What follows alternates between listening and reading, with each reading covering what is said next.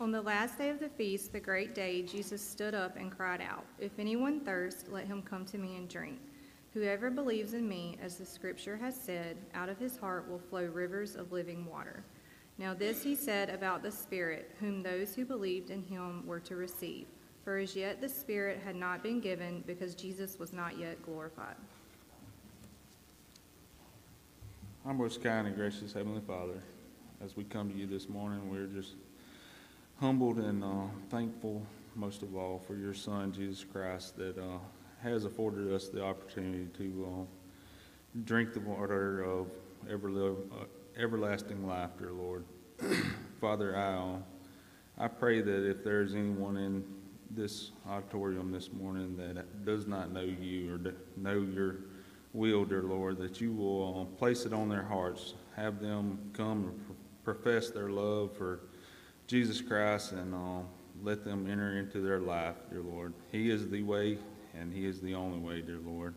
Father, I pray that you be with Pastor Jeremy this morning as he has prepared a lesson. I, I pray that you uh, have placed on his heart what you would like for him to portray to us this morning, dear Lord. I pray all these things in your Son, Jesus Christ's name. Amen. Amen. Thank you, Caleb and Brittany, for leading us this morning in a scripture reading and prayer. I want to invite you, congregation, to turn in John 7 as we look at this text Brittany just read for us. And as you're turning, I'll allow our kids, children's church age, to be dismissed to children's church now. And what a blessing it was to have Josh and our youth praise team come up and lead us this morning and do such a fantastic job. Grateful for their service, their willingness uh, to lead us in, in singing and even uh, through the offertory prayer. It was really neat to see that. Grateful for them. I took about 10 steps or so to get up here to the pulpit. None of you thought that's a really big deal. None of you applauded that. I understand that. We take steps every day. Think of the billions of human beings who have lived and have taken trillions of steps throughout human history. We take steps every day. Most of the 8 billion people on the planet will take some steps today. So, with no context, a statement from July 21st, 1969 should not be remarkable one small step for man, one giant leap for mankind. Yet, most everybody in here knows that is a remarkable statement. But how can one tiny step among the trillions of steps taken by human beings be so remarkable? Of course, those words were spoken by Neil Armstrong when he took mankind's first steps anywhere besides planet Earth as he walked on the moon the context provides the significance to his statement. Well, we come to what Brittany read for us this morning. Jesus said, If anyone thirsts, let him come to me and drink. Why is that significant? A soccer coach could say that to his players about a jug of Gatorade. A foreman could say that to his work crew about a water cooler. So, what makes Jesus' statement so meaningful? And of course, it's the context, it's who he is, it's what he means by it. But maybe we should ask why does Jesus use the metaphor of water here in John chapter 7? When we were in John chapter 6, previous chapter, Jesus had fed 5,000 people with some bread and some fish. And it was a short step. There was a link there to Jesus saying he was the bread of life. I am the bread of life. And he was linking that with the bread that fed those people. So here in John 7, where's the link to water? Where, where does Jesus connect that and I think it's in the context. And I hope as we understand this situation that's going on here, we will grasp how significant Jesus is in who he is, and then also how should we respond to him. So, some of the, we'll look at a couple of contexts to try to understand fully what Jesus means here. And one is just the biblical storyline. Two is the Feast of Booths that, take, that takes place here in Jesus' teaching is occurring. So, the spiritually thirsty should go to Jesus and nowhere else to have their spiritual thirst quenched. And the result is, verse 38 whoever believes in me, as the scripture has said, out of his heart will flow rivers of living water. Well, the Bible has a lot to say about water. We can go back to almost the very beginning in the Bible's first book, its second chapter in Genesis chapter 2, and we find that a river flowed out of Eden to water the garden, and there it divided and became four rivers. So here we are in the Bible's first book. You go to the Bible's last book, the Bible's last chapter in Revelation 22. Then the angel showed me the river of the water of life, bright as crystal, flowing from the throne of God and of the Lamb through the middle of the street of the city. Also, on either side of the river, the tree of life, with its twelve kinds of fruit, yielding its fruit each month. The leaves of the tree were for the healing of the nations. So I think if a river existed in a pre sin perfect world, and if a river exists in the new heaven and new earth, clearly waters are crucial. And here we see that it's connected to life. It is a water of life. Well, if we go to Ezekiel's prophecy, toward the end of his book, he talks about this end time river that will flow in chapter 47, verse 9. And wherever the river goes, every living creature that swarms will live. And there will be very many fish, for this water goes there, that the waters of the sea may become fresh, so everything will live where the river goes. So I want you to see, when we talk about the big picture storyline of the Bible, these rivers are associated with life. Life comes through these moving waters. Now, there it is, physical life, but I think it's foreshadowing something else, spiritual life. So that's very briefly, big picture storyline. What is, what is the emphasis on water? But let's recall where Jesus is. As we preached through John chapter 7, we said the context is the Feast of Booths. Now, John slows us down a little bit here with his verbs, and I think he's doing show, so to show us there's something really important going on. So Jesus stood up and cried out. And then those statements that we've already heard this morning in the context of this great festival, one of the three great festi- festivals that many Jewish males were supposed to come into Jerusalem for. Well, this took place in about September, October during harvest time. Now, understand, we're, we're separated by cultures uh, from the celebration that took place there, and we need to know, well, what's going on at this feast? So, so I want you to dial in and hear what's taking place. On each of the seven days of the feast, there was a water pouring ceremony that took place. Now, I think this is important in terms of what Jesus is going to say.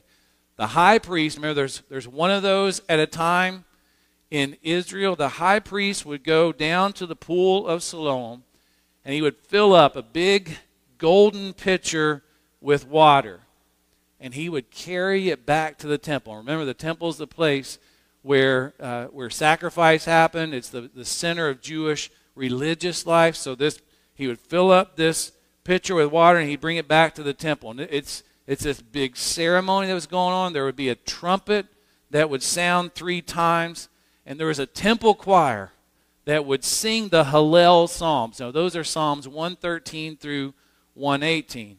And when they got to chapter 118 of the Psalms, every male would shake what's called a, a lulav. Now, we don't usually bring those in here, and I haven't seen anybody bring them. It's kind of a palm branch with myrtle and willow twigs in it, and that's meant to represent Israel on its stages of the wilderness wandering. And they would also bring in, uh, they would shake that with their right hand, and they would bring a piece of citrus in with their left hand. And then the men would corporately declare, Give thanks to the Lord. And the water that the high priest brought in that pitcher would be poured out as an offering to God. So once you see water is crucial, what's going on? Well, this is occurring at harvest time. And it's a way of giving thanks to God for the provision that year of rain, which would have brought the harvest. It was also a way to pray for rain to come. Now, tonight, we've got our fall festival, right? We're going to, or this afternoon, we've got our fall festival going on. And, and Karen is really great at organizing. She does a tremendous job. We're going to be ready to go. But with even her gifts and administration, this year she had a little bit of a challenge. What was that challenge? She couldn't hardly find hay bales. Now, some of you might know why. If you've been outside in Mississippi the last four or five months, you haven't got rained on very much, have you? We just haven't had a lot of rain. And in a drought, crops suffer. Well, so think about how we're dependent on rain for crops, and even maybe more so, the people at this time who didn't have the agricultural technology that we do, they are dependent on rain for a harvest. So, in this festival of booths, they are thanking God for the rain that He has given, and the piece of citrus is showing the harvest and giving God glory for it. Now, on the flip side, one of the consequences of failing to celebrate this festival was lack-a-rain. In Zechariah chapter 14, he speaks of this. It says, Then everyone who survives of all the nations that have come against Jerusalem shall go up year after year to worship the King, the Lord of hosts, and to keep the feast of booths. And if any of the families of the earth do not go up to Jerusalem to worship the King, the Lord of hosts, there will be no rain on them. All right, so we're we're in the context of this festival of booths, John chapter 7, celebration of God bringing rain and a harvest, praying also that God would bring rain the coming year. But there's more. I think the festival, if we need to understand it rightly, is also looking back. So the festival is commemorating the time of the wilderness wandering for the Israelites after they came out of Egyptian slavery and before they go into the promised land. So we're going to try to bring some of these threads together into what Jesus is saying. But with the feast and this focus on physical water, there was also those who are looking ahead in that to the spiritual blessing that Messiah is going to bring. In fact, some rabbis saw a link between the water pouring ritual that took place each of the seven days and the eventual pouring out of the Spirit. So here's Jesus standing up and he's teaching exactly that at this feast. So the feast lasted seven days, but there came into being a practice that on the eighth day, the really the day after the feast, but it became something where people would stay and they would they would just have a, a joyful celebration together. So Jesus on the last day, the great day of the feast, which is probably the eighth day, declares these two verses. So think of the water offering, seven straight days of that. And then on this eighth day, that is absent. They're not doing that. And in that gap, Jesus stands up and says, If anyone is thirsty, let him come to me and drink. So he's saying, as the people are thinking about water through these seven, eight days, he's now the one who gives real water. He gives the water of salvation. He gives the water of the Spirit to those who believe in him. He is giving life to people going back to Isaiah's prophecy in Isaiah chapter 12, verse 3. With joy, You will draw water from the wells of salvation. Clearly, Isaiah means more than just physical water. So now let's go back to this original context of the desert wandering by the people of Israel. Now think about this people who are desperate for water. So they come, they don't have houses then, right? They just came out of Egyptian slavery. They're, they're in tents. And they're moving about in this wilderness. Every second, every second, those 40 years, they're dependent on God. If they're going to eat, they're dependent on God. If they are going to drink water, they are dependent on God. And they're in the wilderness. They're in the desert. In the desert, there is real thirst. The Theological Dictionary of the New Testament defines thirst as to desire passionately a spiritual good without which one cannot live. So I want you to put your minds in those million, two million Israelites came out of Egyptian slavery and they're wandering around in the desert. That is real thirst. We're not talking about mild thirst. We're not talking about the four year old after his soccer game that's barely moved, didn't come close to breaking a sweat, but after the game, he needs a Gatorade, right? He needs that Gatorade. That, that's, that's not real thirst. That's not what we're talking about here.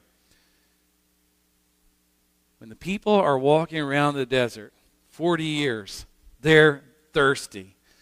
This is what the Feast of Booths in Jesus' day is looking back to and commemorating. In this desert, where God miraculously provided water. So I want to take us back to Exodus 17. and I want to read one of these instances where God miraculously provided. I want to read verses 1 through 6 for us. All the congregation of the people of Israel moved on from the wilderness of sin by stages, according to the commandment of the Lord and camped at Rephidim, but there was no water for the people to drink. Therefore the people quarreled with Moses and said, Give us water to drink. And Moses said to them, Why do you quarrel with me? Why do you test the Lord? But the people thirsted there for water. And the people grumbled against Moses and said, Why did you bring us up out of Egypt to kill us and our children, our livestock with thirst? So Moses cried to the Lord, What shall I do with this people? They are almost ready to stone me. And the Lord said to Moses, Pass on before the people, taking with you some of the elders of Israel, and take in your hand the staff with which you struck the Nile, and go. Behold, I will stand before you there on the rock at Horeb, and you shall strike the rock, and water shall come out of it, and the people will drink. And Moses did so in the sight of the elders of Israel. As we read that, you can hear the people's desperation for water. This isn't this four year old soccer player. This is adults saying, if we don't get water, we are dead. Now, I think it's easy for us to look back on that generation, maybe a little bit pridefully, and say, Where, where's their faith? I mean, come on, guys. When were you genuinely without water? I'm talking no Circle K around. Couldn't go down the grocery store aisles filled with drinks. We're talking 2 million people, no water source. And I can tell you, Jeremy Hatfield's there, he's probably grumbling. He's probably right there in the mix, mix, mix with them. Just, where's the water? We're going to die. And we lived in uh, the Sonoran Desert, our family. There was a, a great investment in junior golf there. I could pay for a tee time and take all three of my boys out, and they got to play for free. So we would do that sometimes. Now, we were not a fast moving group uh, when they were uh, younger, especially. Um, and so what we would do is we would go in the summer, and sometimes we would go in the afternoon in the summer. Now, most of the people that were playing in the summer were playing really early because it gets really, really hot in the desert. So we want to be out there where we weren't pushed by anybody. So we would be out there and there weren't very many people around because it is so hot. Well, one important piece of equipment, maybe more important than taking the golf clubs, is making sure that you take your water bottles. And just really hoping that the staff there had put water in the coolers out on the course. That's one afternoon of golfing where we desperately needed water. 40 years, folks. 40 years walking around a desert. Those people were desperate for water. If God, in Exodus 17, does not provide water from the rock, it's not that they're just going to be a little parched. Are you with me here? These people are going to die. So, one, they're desperate for water. Number two, they can't provide it for themselves. They are wholly dependent on God to live. And what does God do? He miraculously intervenes, gives them what they don't deserve in His kindness, gives them water, and sustains them those 40 years. And this is so incredible that throughout the centuries, the Israelite people are looking back. In fact, one of our, our girls this morning read from Psalm 78. This is one of the Psalms looking back to that event says he split rocks in the wilderness and gave them drink abundantly as from the deep. He made streams come out of the rock and caused waters to flow down like rivers. So again, they, the psalmist understands the desperation of those people. Water gives life. Water from the rock, they live. Go back to the Feast of Booths in Jesus' day. Rain for the harvest means they're going to live. And I think it's an easy step from that type of desperation and dependence on physical water for Jesus' original audience and for us to understand our desperation and dependence on Jesus. If we are going to live spiritually, it is because He came. He provides the water of salvation. That's it. Just Him. So, no wonder as we try to tie these different threads together, Jesus on this day at this feast says, If anyone thirsts, let him come to me and drink. Church, I just want us to make sure we understand. For the spiritually thirsty, there is nowhere else to go to have your thirst quenched than Jesus Christ. But I also want us to understand this. For everyone who comes to Jesus, your spiritual thirst is quenched. And verse 38 is true. Whoever believes in me, as Scripture said, out of his heart will flow rivers of living water. We were desperately lost, sinners against a holy God, deserving his wrath and nothing else. We're desperate, right? We're going to face his judgment. That is desperation. We are going to spiritually be dying. If Jesus never came to earth to go to the cross, we'd be lost in our sins. And he still stands today. The truth of John 7:37 for those who are thirsty they can come to him and drink. And yet, there are so many people today who are thirsty. And maybe they don't recognize that it's a spiritual thirst. They're trying to meet that thirst in a thousand different ways, whether that be with achievement, whether that be with money, whether that be with popularity, whether that be with fame. They're trying to quench a thirst that is spiritual with things that are not. And then we're told there, there's, there's, there's so many different ways to be good with whatever God is out there. This is the mantra in our culture that whatever you believe, just believe sincerely and you are fine. I mean, if we can relate this type of spiritual seeking in terms of drink, even to even to the aisles at grocery stores and Walmart. You go in there today and find different types of sodas, juices, milk, Powerade, Gatorade, Kool Aid, waters. So, to make the link spiritually, if we're, as a culture, being told there's a million ways to live, there's a million ways to quench that thirst, Jesus says, If anyone thirsts, let him come to me and drink. Not go somewhere else, not have a different option. Jesus says, Let him come to me. He is the only rock that gives the water of salvation to us.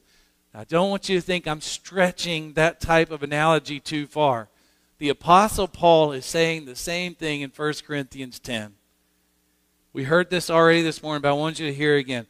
Paul is saying this For I don't want you to be unaware, brothers, that our fathers were all under the cloud, and all passed through the sea, and all were baptized into Moses in the cloud and in the sea, and all ate the same spiritual food, and all ate the same spiritual drink, for they drank from the spiritual rock that followed them. And hear what Paul says. And the rock was Christ. Isn't that amazing that Paul ties that in? Jesus is the rock that brings us spiritual refreshment, that gives life. Today, in America, 2023, Jesus is the only rock that brings spiritual life. And if Jesus doesn't return for another 2,000 years, he will still be the only rock that provides spiritual life. And Jesus invites those who are on the way to certain death to come to him for life. Well, how much do you have to pay? I mean, if I get spiritual life, that's worth everything. We can't earn it, we can't merit it. Unless it's a gift of God, we will not receive it. So let's go back to that Isaiah 55 that we read earlier. Come, everyone who thirsts, come to the waters, and he who has no money, come buy and eat. Come buy wine and milk without money and without price. The water of salvation that Jesus provides is free to us. It was costly to him, took him to the cross, died for us, rose again, but now offers this by grace to us. if you come today and you're so spiritually thirsty, I can tell you there is an answer to your thirst. Come to Jesus and drink. Well, what does it mean about having rivers of living water in us? Well, fortunately, that's easy for us to interpret because John tells us what it is it's the Spirit in verse 39. Now, this he said about the Spirit, whom those who believed in him were to receive. For as yet the Spirit had not been given because Jesus was not yet glorified. Now, I don't want you to hear from that teaching from John that the Spirit came into existence when Jesus sent him. That is, that is not true. The Spirit is God. He's an eternally Trinitarian God existing in three persons. So he's always existed. What we're understanding here is that the Spirit functions in a different way along the timeline of redemptive history, specifically before and after Jesus' incarnation, crucifixion, and resurrection. One of the great promises of the new covenant is that the Spirit would indwell people. Now, this is amazing. God the Spirit chooses to indwell people. And this was prophesied in the Old Covenant about what the New Covenant would look like. Here's how Ezekiel said it in chapter 36, verse 27. And I will put my Spirit within you and cause you to walk in my statutes and be careful to obey my rules. So after Jesus' exaltation, and we see this happen at Pentecost, that the Spirit comes on believers, and today, for every follower of Jesus, they are filled by the Spirit. Well, how does that happen? John tells us because Jesus was not yet glorified. So when John talks about Jesus being glorified, he is meaning he's going to go to the cross, he's going to die for our sins, he's going to pay our sin debt, he's going to bear God's wrath, he's going to die, he'll resurrect, and he will go back to the Father. Now remember, I know we're in John chapter 7. We just read verses 37 and 39, but the preceding verses this morning, Jesus tells the people that he's going away. You'll seek me and you'll not find me. Where's Jesus going? Well, we said he's going to the cross, but he's ultimately going back to the Father. And when he does, he'll send the Spirit to indwell his people. All right, so we've got that in our mind. Later on in the Gospel of John, John 16, Jesus makes a statement that must be mind boggling to his disciples in the moment. Now, these are disciples who have walked with him for three years. These are disciples who are going to be distraught when Jesus is crucified and they think it's over before he resurrects. So, in this farewell discourse, this is Jesus' last teaching before he goes to the cross. And in this moment, he tells these disciples this Nevertheless, I tell you the truth, it is to your advantage that I go away. For if I do not go away, the Helper will not come to you. But if I go, I will send him to you. So Jesus is saying, No, this is better that I go. Because I'm going to send the Spirit, the Helper, to you. So in his incarnation, Jesus could be in one place at one time. When he sends the Spirit, the Spirit does not have that limitation. Believer, you have the Spirit with you. And the believer in India has the Spirit indwelling him. The believer in Afghanistan has the Spirit indwelling her. The believer in the Gaza Strip has the Spirit indwelling him. And I want you to hear from God's Word that every follower of Jesus has the Holy Spirit living in them. From Romans chapter 8, verse 9. You, however, are not in the flesh, but in the Spirit, if in fact the Spirit of God dwells in you. Anyone who does not have the Spirit of Christ does not belong to him.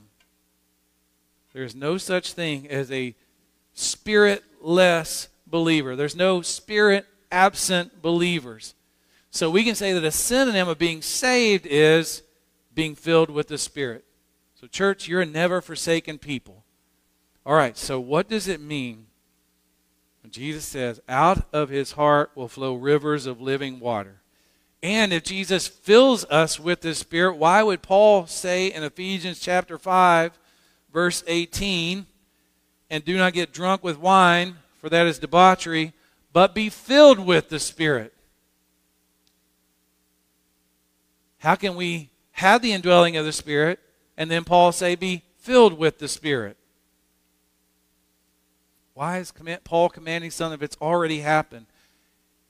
And again, I think this is just driving us back to our desperation for God, our desperation daily, if we're going to live in a way that honors God, if we're going to obey God, if we are going to worship together, if we're going to have unity as a church, it comes through the Spirit filling us. We need the Spirit filling us day by day, believer. So Jesus says, out of his heart will flow rivers of living water if you have had your spiritual thirst satisfied by coming to Jesus and drinking deeply, you have the Spirit indwelling you. What is the Spirit doing in you? Well, for one, it's assuring you that you are a child of God. Paul writes in Romans 8 For all who are led by the Spirit of God are sons of God. For you do not receive the spirit of slavery to fall back into fear but you have received the spirit of adoption as sons, by whom we cry, Abba, Father. The Spirit Himself bears witness with our spirit that we are children of God. So once assuring us that we belong to God. Number two, I shouldn't say it, He is assuring us. Number two, the Spirit is producing the character of Christ in us. Call this the fruit of the Spirit love, joy, peace, patience, kindness, goodness, faithfulness, gentleness, self control. That's the character of Christ being formed in us. If you're having trouble worshiping, ask God to fill you again with His Spirit. If you're having trouble with contentment, ask God again to fill you with His Spirit. If you're grumbling instead of grateful, ask God again to fill you with His Spirit. And then, think about what this does to a church. If the majority of people in this room are believers in Christ and following Jesus, then you have the Spirit in you, I have the Spirit in me. This should produce unity in the church. God unifies the church in Christ, He unifies us together through His Spirit. So, excuse me, should you go to, it's October. We said this feast takes place in October, September, October, harvest. Festival of Booths. Should you tri- travel every year to Jerusalem to obey the Festival of Booths? My guess is you probably wouldn't have wanted to go this year. Couldn't go, dangerous, war going on. Are we disobedient in not going and keeping the Festival of Booths? Well, I did minister to some mistaken believers in another state who thought they were supposed to keep all the Jewish laws, including festivals like this. I want you to see that to follow Jesus is to celebrate the Feast of Booths in the right way. If Jesus fulfills the Feast of Booths and we're following him, then we are worshiping him the right way and obeying him. So, what is Jesus doing here? We spent eight weeks in John 6. Think about what took place there. Jesus declared he's the bread of life.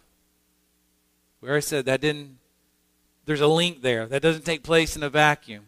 He fulfills the ultimate purpose of manna that took place in the wilderness. He is the fulfillment of it. Well, here he supplies spiritual water in the context of God's miraculous gift of physical water to the people. So, believer, if you are celebrating rightly by believing in Jesus, if you belong to Him, the Spirit of God lives in you, then out of your heart will flow rivers of living water. So, what does that look like for us? A river keeps moving, right? There's this continuous supply. Think about those, those 100, 105 degree days this summer. You went outside, you're like me, you're pouring sweat, you, you're hot. Many of you know the Hatfields carry water bottles around. I mean, we, we carry our water bottles around a lot. We're known for our 40 ounce water bottles. Amanda's got a 32 ounce, and we barely let her in the house. Okay? But even those 40 ounce water bottles, they don't last that long. Maybe they're good for an afternoon, but it goes pretty quick, especially when it's really hot. But think about a river. A constantly flowing river is a game changer. Jesus is saying, This is what we have in the Spirit. If He indwells us, then the Spirit is flowing through us. So, what's really happen is the Spirit is overflowing the banks of our hearts and our lives, and it's going over to others who need to know about Jesus. I've already mentioned our time in the desert, let me close with an illustration again from there. If you've been to the desert, especially in May or June, it's really brown. One of the things that amazed us when we first moved to Mississippi was just the green. It's so green compared to the brown that we saw so often, day in, day out. There's the things that live in Mississippi would not live in the desert. But there was a stretch in the town that we lived in where there was where there were trees and there was more greenery and it almost stood out as to being out of place there. Well, what would make that happen? Well, the reason is the Santa Cruz River that ran through our area. The vegetation around that river got more water.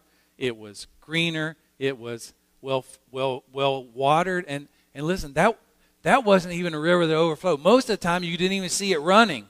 Maybe in monsoon it would run. They said a lot of that was underground. I don't know, but even around an underground river that you couldn't see the water in, there was more greenery, more lushness there. So now let's take this to the rivers of living water that's flowing through us. We are surrounded by people who are spiritually dead so often.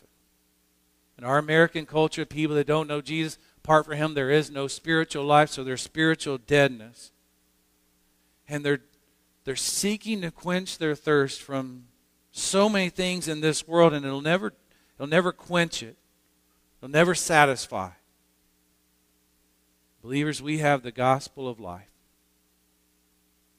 our neighbors, the nations. They need the people of God whose lives are overflowing with this good news about Jesus to come to them and say, There is something that will quench the thirst of your souls. There is the good news of a Savior who came, lived a perfect life, died on the cross for our sins, nothing for wrong he had done. He had done no wrong. He died for our sins rose from the dead, exalted to heaven. If you put your faith to him, faith in him, you will live. Our neighbors and the nations, they need to hear that. Believer, you have a river of living water flowing in you. May that water overflow us and go to those who need to hear it. Let us pray. Father, thank you for the opportunity to unpack your word this morning. Thank you, Jesus, for quenching the thirst of so many souls in this room through the gospel of Christ. And Lord, we recognize that they're lost family members, lost co workers, lost friends, lost associates in our spheres of influence who desperately need the gospel, who are so spiritually thirsty and they may not even know it. They may be trying to meet it with things of this world. But they need to hear. Lord, I pray that they would come to Jesus and drink. And Lord, if there be somebody here today or on Facebook or through the radio who has not yet come to Jesus Christ, God, today, may they see the truth and beauty of Jesus. And if anyone thirsts, let him come to Jesus and drink. In his name we pray. Amen.